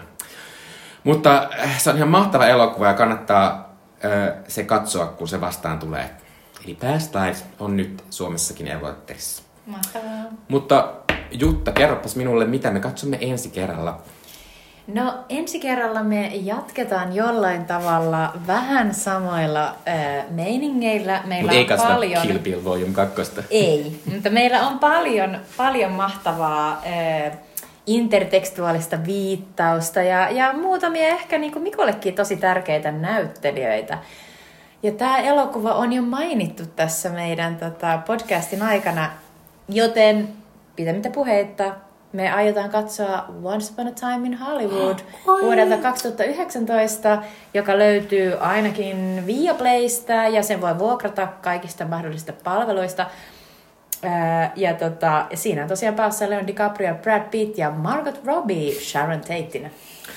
Äh, toi on ihan mahtavaa. Äh, mä kävin katsomassa sen kaksi kertaa leffassa, koska tykkään sitä erittäin paljon. Ja musta Leon DiCaprio on siinä aivan mahtavaa. Ja sen olisi todellakin pitänyt voittaa siitä Oscar, Kyllä. eikä sitä Revenantista. Samaa mieltä. Kyllä. Mutta ihan mahtavaa. Ja mahtavaa myös katsoa taas Margot Robbia, mutta niin, että hän on oikeasti muistettava. Apua, Joo. burn. Voidaan Okei. puhua Margot Robbista ensi kerrassa. Puhutaan siitä Jaha. lisää. Ensi kertaan. Moi moi. moi, moi.